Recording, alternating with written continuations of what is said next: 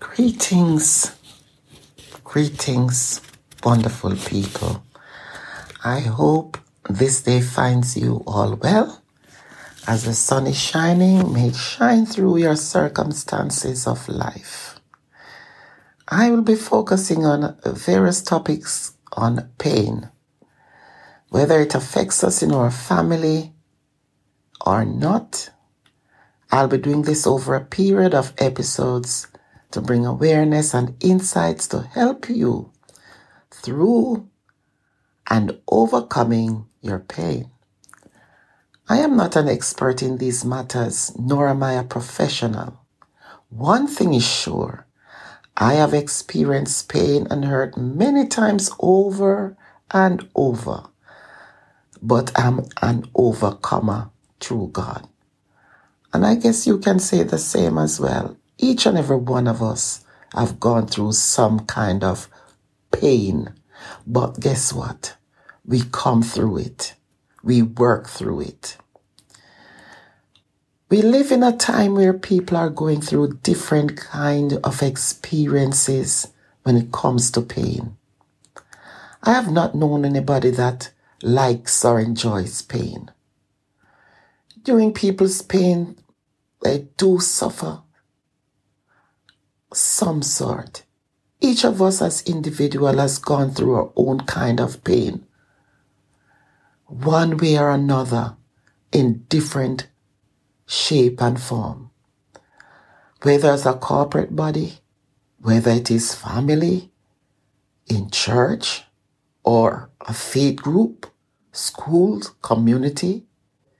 These are a few examples that we experience pain. Nobody, I think, asks for suffering. We wouldn't even ask for it. We just couldn't. But it found itself at our doorsteps. We try to make our homes a safe place. We try to do the best we can to overcome difficult situations the way we know how. Pain, hurt, can be through self infliction. Somewhere along the way, we may have handled matters not considering the consequences. But pain can come about by someone may even tell a lie on you. Your boss wants to denote you after your hard work. You have been put in the job. Pain can also come by natural disasters sickness, loss of job, loss of income, breaking up of a relationship, loss of a loved ones or loved ones, trying to cope in the new normal after COVID 19 ravaged the entire world and the list of pain continues. As a mother, I have experienced pain having to go through the trauma of losing two sons tragically and dealing with a system that doesn't actually give much support to victims. That's why I do write. I speak to help others, as this can be a very lonely road. Had it not been for God on my side, I just couldn't continue. I simply just couldn't survive. I am a survivor of pain and hurt of all sorts, but I have a hope in the one I have come to love and trust. God. He has never let me down. The good book says, the Lord sustained him on his sick bed in his illness, you restore him to full health. Psalm 41, verse 3 from the ESV version.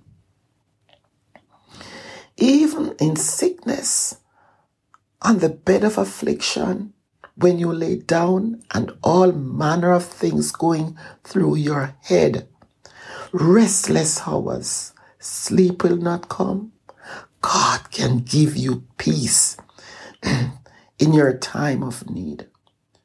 when no one is around. The medications aren't working. God can be your answer.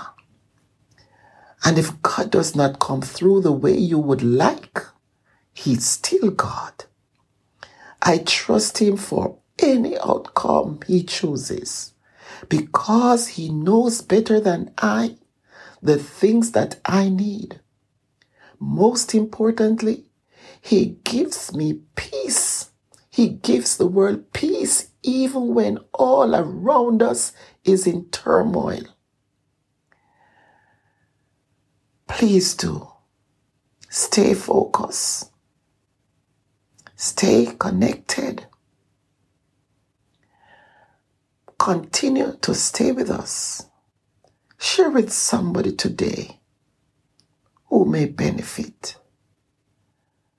We will continue this series, How You Handle Pain, in the next episode.